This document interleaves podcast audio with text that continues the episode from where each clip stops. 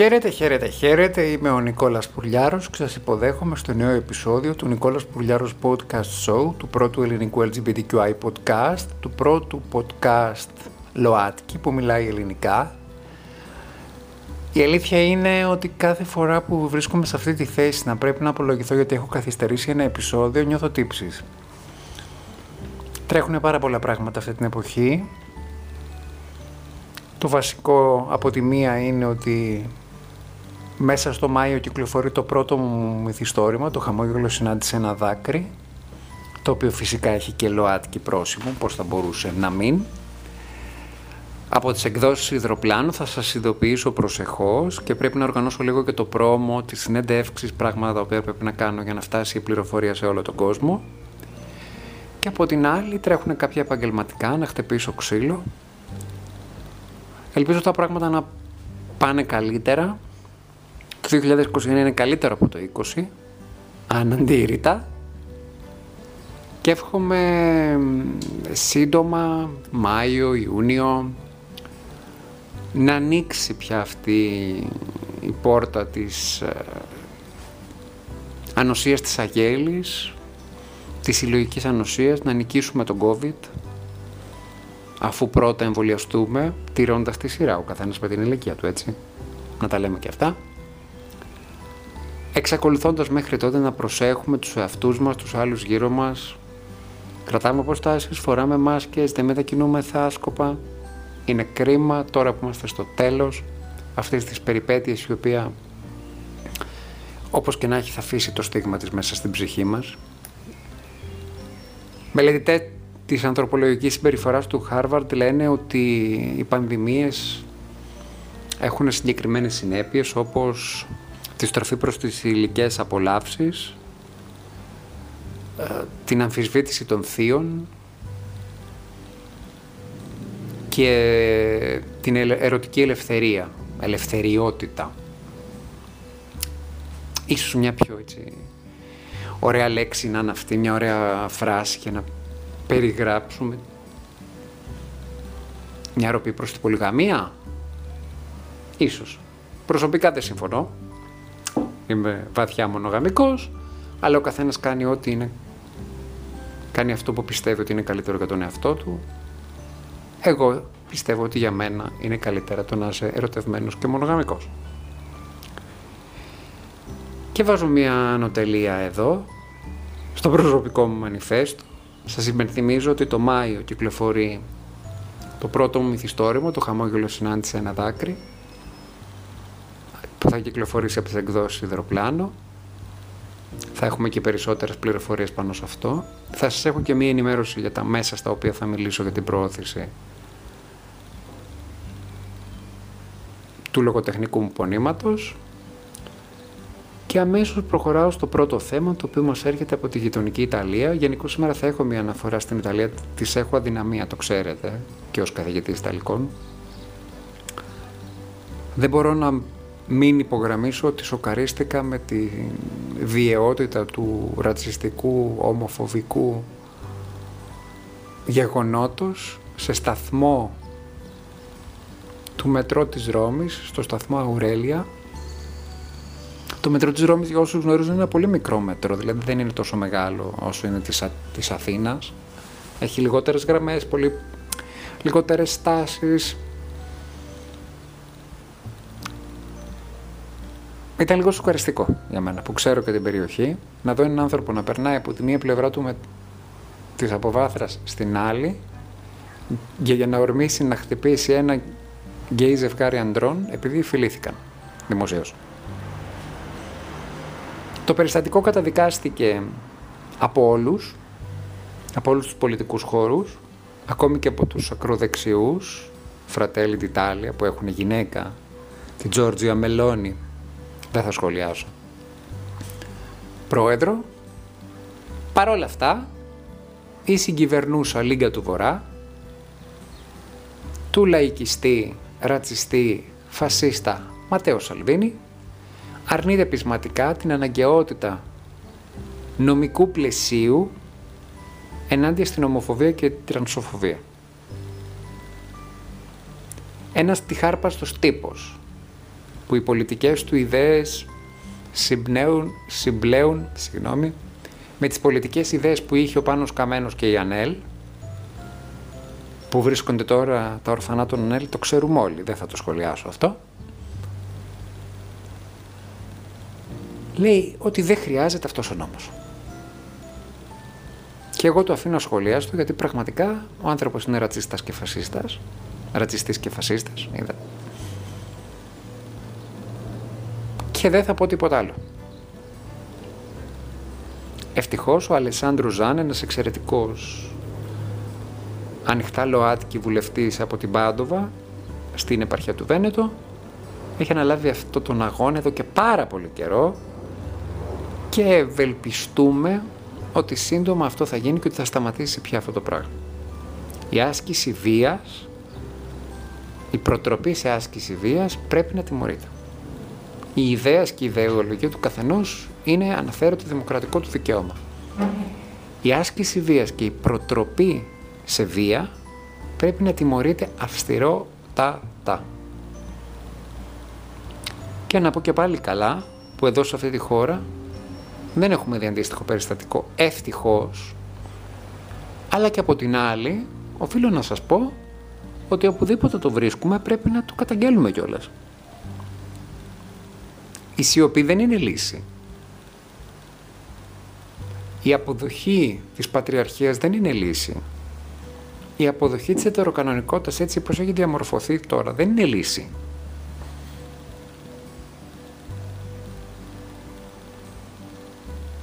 Να τα λέμε τα πράγματα ξεκάθαρα. Όπου βλέπουμε τέτοια περιστατικά, τα βιώνουμε, τα καταγγέλουμε. Δεν υπάρχει αστερίσκος και υποσημείωση.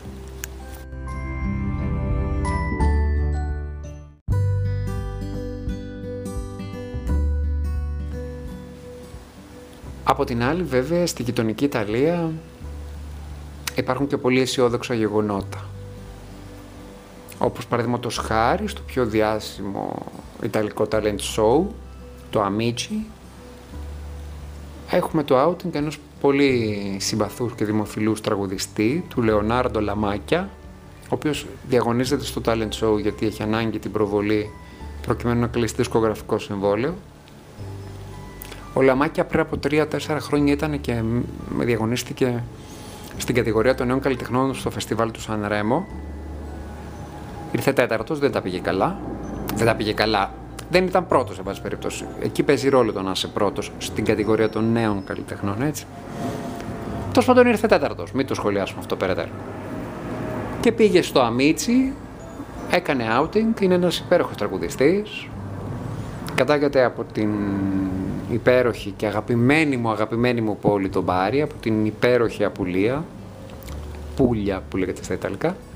Ζει στο Μιλάνο. Όπως οι περισσότεροι εκ των τραγουδιστών οι οποίοι μετακομίζουν στο Μιλάνο, γιατί είναι κέντρο της δισκογραφίας εκεί.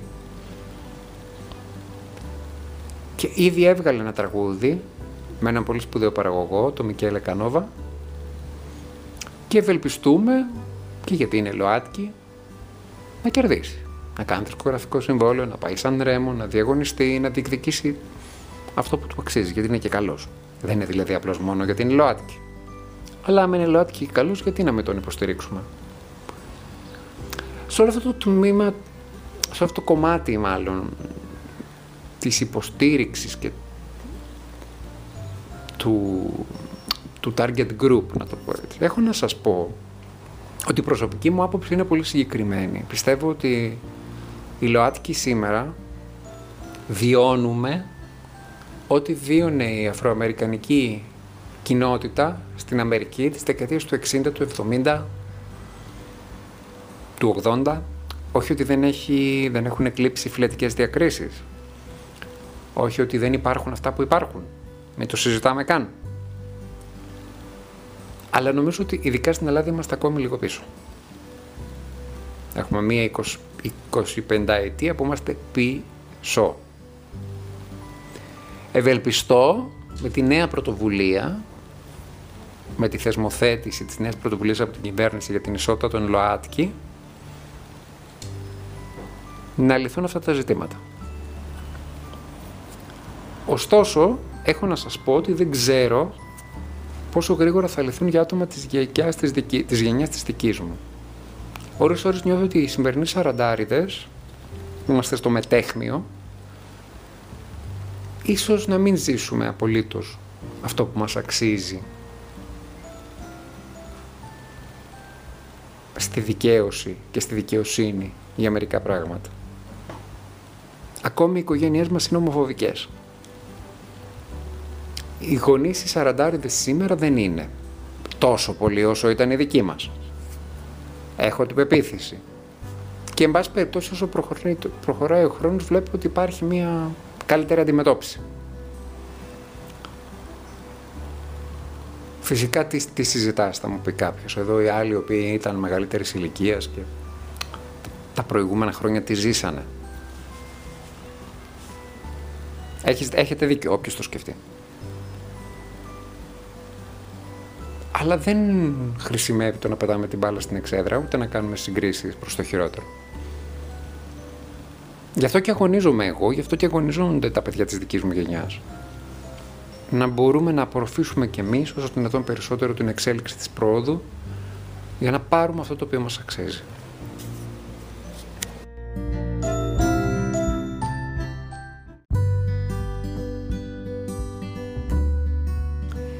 Μιας και μιλήσαμε για την ηλικία, έχω να σας πω ότι ένας φωτογράφος, το όνομά του νομίζω είναι Μαρόκο, το επώνυμο θέλω να πω, ναι, ναι, είναι Μαρόκο, δεν θυμάμαι το μικρό του, μισό λεπτό να το δω, έκανε μία φωτογραφία, Μάθιου Μορόκο, ε, δεν είναι όχι, δεν είναι όχι, δεν είναι Ιταλός, νόμιζω ότι ήταν Ιταλός, αλλά δεν είναι. Αμερικάνος. Ο Μάθιου Μορόκο λοιπόν έκανε ένα φωτογραφικό λεύκομα για τον έρωτα και τη σεξουαλικότητα στην τρίτη ηλικία. Υπήρξαν μοντέλα, άντρες της τρίτης ηλικίας, οι οποίοι ποζάρανε αισθησιακά, είτε γυμνοί, είτε full frontal, εντελώς γυμνοί δηλαδή, για να σπάσουν το ταμπού της τρίτης ηλικίας, που θέλει την τρίτη ηλικία να είναι παραγωνισμένη και να μην έχει καμία ερωτική ή σεξουαλική χαρά. Και προσπαθεί να τονίσει ότι είναι σημαντικό να έχεις εξαιρετικό στυλ, ακόμη και στο σεξαπίλ σου, σε όποια ηλικία και αν είσαι. Και επειδή υπάρχουν και όλα αυτά τα κινήματα, εγώ προσωπικά τα υποστηρίζω, τα σαράντα είναι τα καινούργια είκοσι, τα πενήντα είναι τα καινούργια τριάντα και ούτω καθεξής. Και επειδή όντως οι άνθρωποι έχουμε βελτιωθεί πάρα πολύ στον τρόπο με τον οποίο ζούμε, στην εμφάνισή μας, η γύμναση, η ενημέρωση, η vegan διατροφή, όλα αυτά μας έχουν βοηθήσει να είμαστε πολύ καλύτεροι από τις γενιές παλιότερες στην αντίστοιχη ηλικία. Γιατί όχι, να μην υπάρχει και αυτό. Και θέλω να πω δηλαδή ότι και ποιος ξέρει πότε θα έρθει ο μεγάλος έρωτας στη ζωή του, ας πούμε, και γιατί να το στερήθει αυτό το πράγμα πιστεύοντας ότι πρέπει να μένει παραγωνισμένος. Οπότε το υποστηρίζουμε αυτό το έργο του Μάθιου Μορόκο, Μορόκο, συγγνώμη, Μορόκο, όχι Μαρόκο, ο οποίος λέει ότι και οι άνδρες της τρίτης ηλικίας δικαιούνται να έχουν χαρά στον έρωτα.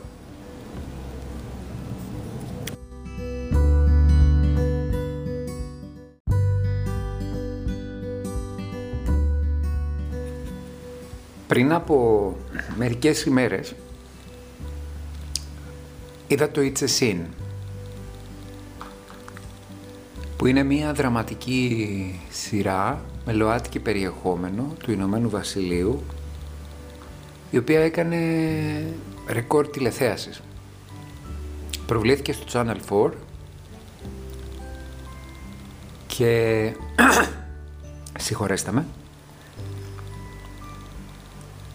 είχε έξι κόμμα πέντε εκατομμύρια τηλεθεατές, που θεωρείται αριθμός ρεκόρ για δραματική σειρά στο Channel φορ. Το It's a Sin είναι μια σειρά του Russell T. Davies, ο οποίος έγινε γνωστός στο ευρύ κοινό με το Queer as Folk, με τεράστια επιτυχία που ξεκίνησε από το Ηνωμένο Βασίλειο και μετά έγινε αμερικανική σειρά.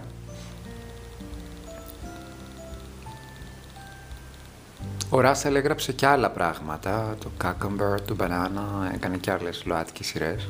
ένας εξαιρετικός σεναριογράφος, αν θέλετε τη γνώμη μου. Η σειρά μου άρεσε πάρα πολύ, γιατί πέρα από το αμιγώς εσωτερικό που μπορεί να σκεφτεί κάποιος σεναριογράφος, σκηνοθέτης, για τα πλάνα, για τα σενάρια, για τον τρόπο με τον οποίο δομήθηκαν οι χαρακτήρες, για το γύρισμα, για όλα αυτά. Προσωπικά με σόκαρα. Εκτιλήσεται τη δεκαετία του ογδόντα, όπου εμφανίζεται το έιτς άι βι και δείχνει το τι πέρασε η ΛΟΑΤΚΙ κοινότητα, κατά κύριο λόγο οι άντρες, οι ομοφυλόφιλοι άντρες, στο ξέσπασμα του έιτς άι βι. Έζησαν μία φρίκη. Όσοι νόσησαν, καταδικάστηκαν να πεθάνουν μόνοι, κλειδωμένοι σε άδειες αίθουσες νοσοκομείων, να μην τους πλησιάζει κανένας, το φαγητό πηγαίναν και τους το αφήναν κάτω, στο πάτωμα, δεν υπήρχε κάποιος να τους το προσφέρει, δεν έμπαινε κανείς να τους κάνει παρέα, ήταν σχεδόν υποκράτηση. Υπήρχε ένας νόμος του χίλια εννιακόσια ογδόντα τέσσερα της Μάργαρετ Θάτσερ που έλεγε ότι αυτοί οι άνθρωποι πρέπει να είναι σχεδόν υποκράτηση κλεισμένοι στα νοσοκομεία. Μέχρι να έρθει το χίλια εννιακόσια ογδόντα πέντε ογδόντα έξι όπου ήρθαν και κάποιοι δικαιωματίες δικηγόροι, πραγματικοί δικαιωματίες, έτσι, όχι υποστηρικτές δολοφόνων. Συγχωρέστε με και πάλι, έχω... Είμαι συγκινημένος όταν αναφέρομαι σε αυτήν την ιστορία του... του It's a Sin. Έγραψα και ένα σχετικό post στο Facebook. Τα έιτς για μένα, επειδή ήμουν παιδί, ήταν μια εποχή πολύ γλυκιάς αθωότητας στη δική μου προσωπική εξατομικευμένη διαβίωση. Όταν ήμουν αποκομμένος από τον κόσμο, γιατί ήμουν λίγο σαν το μικρό πρίγκιπα, εγώ να σας πω την αλήθεια. Υπήρχε ένα παράλληλο σύμπαν, όλο δικό μου, μοναχικό, στο οποίο ήμουν μόνος μου και εκεί παίρνωσα καλά. Εκεί λοιπόν διαβάσα βιβλία, άκουγα μουσικές, άκουγα Μαντόνα, έγραφα κασέτες, έβλεπα μουσικόραμα, έβλεπα το γυμνάσιο Ντεγκράσι, διάβαζα Ιούλιο Βέρν ή διάβαζα το μικρό πρίγκιπα. Η Τάρλεκιν της μαμάς μου. Μάθαινα αγγλικά. Και ήμουν ευτυχισμένος. Δεν είχα ιδέα του τι συνέβη τη δεκαετία του ογδόντα. Με το έιτς άι βι. Όλες αυτές οι ιστορίες δεν τις ήξερα καλά, παρότι τώρα που είμαι σαραντάρης. Ίσως επειδή ήταν και πολύ μικρή η περίοδος, μικρή, τόσο στο μυαλό μου ήταν μικρή περίοδος, ότι α, κάτι καταφέραν από το ογδόντα πέντε και μετά, μετά ήρθαν τα φάρμακα και οι άνθρωποι μπόρεσαν και έμειναν στη ζωή για πολλά χρόνια.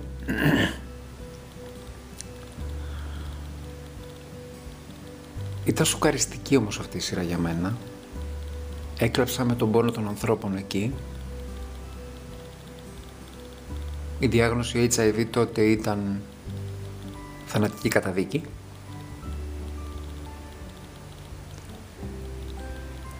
Αποσπασματικά κάποια στιγμή είχα ακούσει από έναν Γερμανό φίλο ότι και στη Δυτική Γερμανία τα πράγματα δεν ήταν καλά. Μάλιστα η εποχή Κολ στην Δυτική Γερμανία εκείνη την εποχή, εκείνη την περίοδο τέλος πάντων, η κυβέρνηση εξέταζε το ενδεχόμενο να γνωστοποιήσει το ποιοι έχουν έιτς άι βι και να τους έχουν... Υπήρχαν φήμες ότι κάποια στιγμή θα έχουν ένα χωριστό διακριτικό για να τους αποφεύγει ο κόσμος. Δηλαδή, μόνο που μου το είπε ήταν σοκαριστικός. Σκέφτηκα, τι λένε, σαράντα τόσα χρόνια μετά τον πόλεμο, σκεφτόντουσαν αυτό το πράγμα το χίλια εννιακόσια ογδόντα έξι. Να υπάρχουν διακριτικά για τους ανθρώπους οι οποίοι έχουν έιτς άι βι.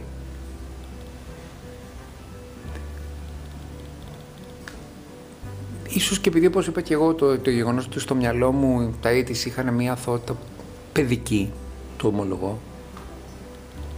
Και ίσως και επειδή για μένα ποτέ δεν είναι πολύ μακριά, παρότι είναι. Δεν, υπάρχει καμία, δεν έχει καμία σχέση η Ελλάδα τότε με την Ελλάδα του σήμερα. Οφείλουμε να είμαστε δίκαιοι. Μπορεί να έχουμε φοβερά προβλήματα σε αυτή τη χώρα. το αυτονόητο να μην είναι αυτονόητο. Αλλά αυτό που είδαμε το It's a Sin με έκανε να σκεφτώ ότι πρέπει με έναν τρόπο όλοι να αγωνιστούμε, η δική μου γενιά, για να δικαιώσουμε αυτά τα παιδιά της δεκαετίας του ογδόντα, οι οποίοι και φάρμακα δεν είχαν και ενημέρωση δεν είχαν και προστασία δεν είχαν και ήταν δακτυλοδεικτούμενοι στην κοινωνία και ήταν και πολύ άγρια τα πράγματα με έναν τρόπο.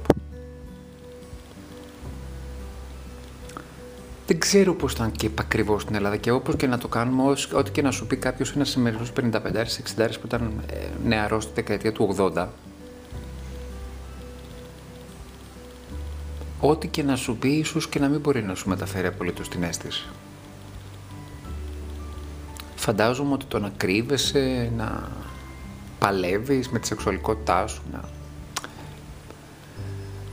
να, να γίνονται όλα αυτά τα οποία γινόντουσαν τότε,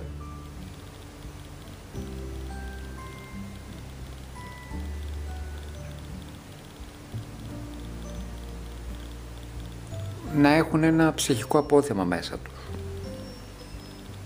Ένα αρνητικό φορτίο.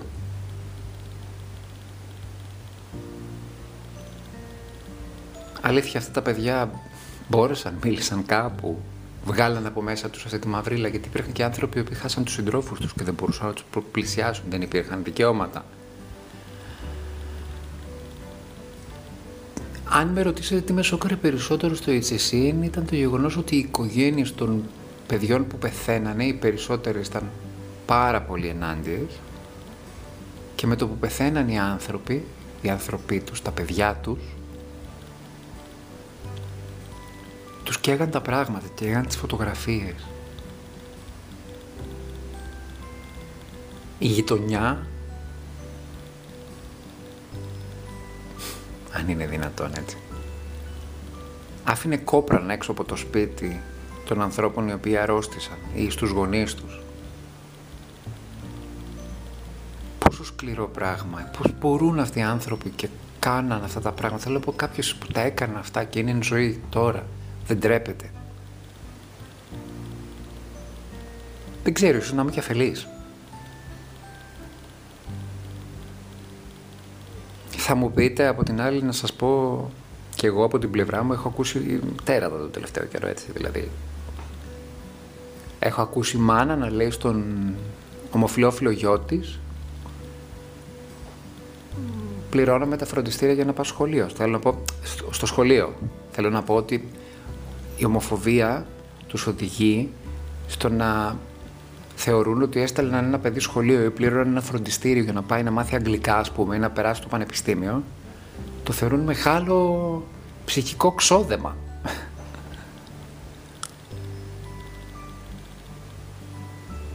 Έχω ακούσει πάρα πολλές τρέλες τον τελευταίο καιρό, ενταγμένη στην ομοφοβία, αλλά το It's a Sin με, με σόκαρε. Δηλαδή υπάρχει δε μια σκηνή που χορεύουν ένα τραγούδι της Γιάς, το The Only Way Up, είναι ένα τραγούδι το οποίο ήταν πολύ... πήγαινα δημοτικό τότε, δεν πολύ καταλάβαινε, ήταν και εύκολο το να θυμάσαι το στίχο και η μουσική, ήταν και εύκολο να κάναμε εξάσκηση στα αγγλικά.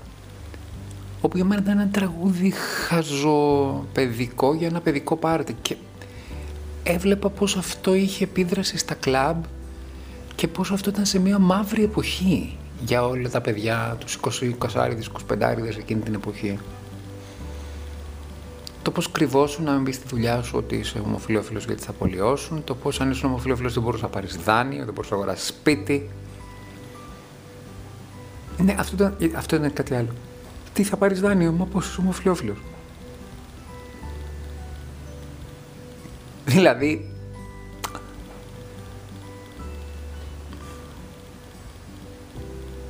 δεν ξέρω πραγματικά. Αλλά αξίζει να το δείτε το It's a Sin. Αξίζει να μην ξεχάσουμε ποτέ. Αξίζει να προσέχουμε. Προφυλακτικό και προσοχή. Να μην εμπιστευόμαστε μόνο το πάθος μας, Αλλά αν αυτό συμβεί, προφυλακτικό, προφυλακτικό, προφυλακτικό, προφυλακτικό. Προφυλακτικό. Προφυλακτικό.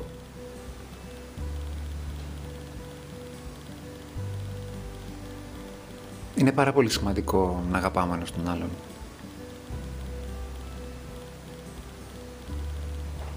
Και αν κάτι χαίρομαι μέσα σε αυτή την πολύ δύσκολη περίοδο που βιώνω και σε όλη αυτή τη διαδρομή που έχω αυτό το podcast και που σας απευθύνομαι και που ξέρω ότι δεν είμαι αποδεκτός σε όλη τη ΛΟΑΤΚΙ κοινότητα, γιατί δεν ανήκω σε ένα συγκεκριμένο ιδεολογικό χώρο, δεν πειράζει. Εγώ θέλω να μ' ακούτε και διαφωνείτε μαζί μου. Πιστεύω ότι αυτά τα οποία μας χωρίζουν είναι περισσότερα, είναι λιγότερα. Λανθάνουσα γλώσσα, συγχωρέστε με. Αυτά που μας χωρίζουν είναι λιγότερα από αυτά που μας ενώνουν. Και αυτό που με ενώνει με όλη τη ΛΟΑΤΚΙ κοινότητα εμένα είναι ότι θέλω να βγάλω από μέσα μου το δικό μου προσωπικό πόνο από ό,τι έχω βιώσει στην ετεροκανονικότητα και θέλω όλοι μαζί να θεραπευτούμε, να το να πιαστούμε χέρι-χέρι όταν έρθει η ώρα να πάμε σε ένα Pride, να πάμε όλοι μαζί. Να μην πάμε ως διαιρεμένα κύτταρα. Να πάμε όλοι μαζί με την ελπίδα ότι ο κοινός μας στόχος του να μην ξανασυμβούν στην ιστορία τέτοια πράγματα είναι πολύ μεγαλύτερος από τις διαιρετικές τομές.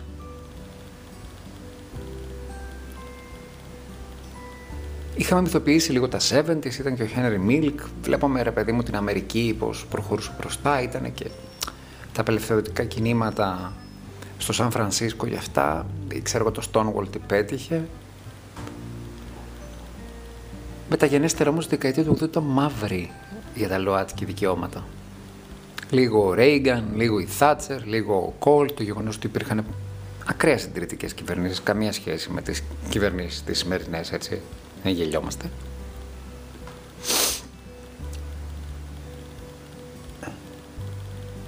Νομίζω ότι αυ, αυτά, αυτά, αυτές οι σειρές και αυτές οι διηγήσεις και αυτά τα, τα της λογοτεχνίας ενδεχομένως να πρέπει να γίνουν ε, να τα διδαχθούν οι νεότεροι ΛΟΑΤΚΙ, όχι μόνο οι νεότεροι ΛΟΑΤΚΙ, οι νεότεροι γενικά. Τώρα θα μου πεις τι λες, έτσι, στην Αμερική υπάρχουν πτυχία για gay studies, για gay culture studies. Εδώ τι θα γίνει? Θα υπάρξει κάτι? Προσωπικά να σας πω την αλήθεια, θα με ενδιαφέρει. Θα με ενδιαφέρει να διδάξω ένα τέτοιο σεμινάριο για την gay culture, αποκλειστικά culture, έτσι. Για το πολιτιστικό πρόσημο. Γιατί αν κάτι καλό έγινε στα ενενήντα, τα οποία ήταν μια εποχή που δεν άφησε πίσω της τίποτα, είναι το ότι βγήκαμε και είπαμε πιο ανοιχτά ότι είμαστε ομοφυλόφιλοι, δημιουργήθηκαν περισσότερες οργανώσεις, άρχισαν τα γκέι ε, πολιτιστικά προϊόντα. Αυτό ναι, θα με ενδιαφέρει να το κάνω, δηλαδή θα ήθελα πάρα πολύ να κάνω ένα σεμινάριο για gay culture. Για να μάθουμε κι εμείς ρε παιδιά, πολλά πράγματα θέλουμε. Να μάθουμε κι εμείς. Gay culture. Για να μην ξεχάσουμε ποτέ και για να κάνουμε καλύτερο το αύριο. Και αν μου επιτρέπετε,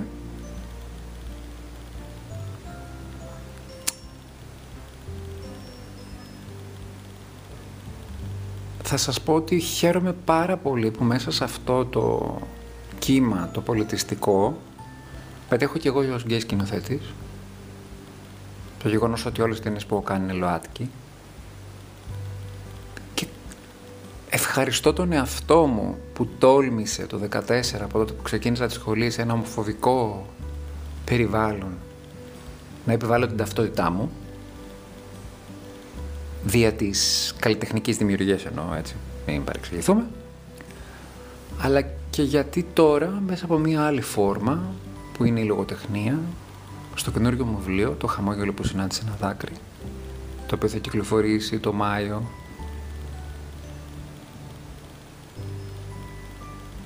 από τις εκδόσεις Υδροπλάνο, θα... θα δώσω ένα δικό μου στίγμα και θα μπω σε μία νέα φάση και θα μπορέσω μέσα στα υπόλοιπα πράγματα τα οποία έχω κάνει να εντάξω και αυτό.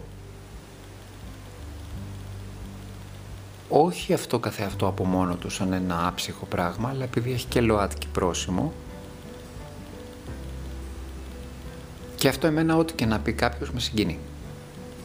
Και χαίρομαι πάρα πολύ που οι εκδόσεις Υδροπλάνο είπανε ναι. Και που εγώ θα μπορέσω να σας μεταφέρω ιστορίες βάσει των οποίων οι περισσότερες είναι αληθινοί, για να θεραπεύσουμε όλοι μαζί τους εαυτούς μας με το χαμόγελο της λογοτεχνίας. Και ελπίζω να σας πάρω μαζί μου σε αυτό το ταξίδι. Δεν είναι πρόμο αυτό που κάνω, πρόμο θα κάνω, να μην σας πω ψέματα. Απλώς σας μεταφέρω τις σκέψεις μου και την ψυχή μου. Είναι, είναι, είμαι λίγο ευάλωτος αυτές τις μέρες. Είμαι σε μια μεταβατική κατάσταση και ήρθε και το It's a Sin από πάνω. Και είναι γνωστό ότι έχω και λίγο παραπάνω άγχος. Αλλά εδώ πρέπει να βάλω μια τέλεια μακρηγόρησα, έτσι, πω πω. Θα είναι μεγάλο αυτό το επεισόδιο, γιατί θα τα ακούσετε και θα στεναχωρηθώ. Λοιπόν, σας χαιρετώ. Είμαι ο Νικόλας Πουρλιάρους, ακούσα το Νικόλας Πουρλιάρους Podcast Show. Βγαίνουμε σε δέκα πλατφόρμες, μπορεί να λέω και λίγες. Ευχαριστώ πάρα πολύ για τις ακροάσεις που μέχρι τώρα. Εύχομαι να τα πούμε ξανά πολύ σύντομα, με ωραία νέα, με θετικά νέα. Σας χαιρετώ και μην ξεχνάτε ότι το Μάιο κυκλοφορεί το χαμόγελο που συνάντησε ένα δάκρυ από τις εκδόσεις Υδροπλάνο, το πρώτο μυθιστόρημα του Νικόλα Πουρλιάρου, του πρώτου Έλληνα ΛΟΑΤΚΙ podcaster που έφτιαξε το πρώτο ελ τζι μπι τι κιου άι podcast που μιλάει ελληνικά. Σας ευχαριστώ.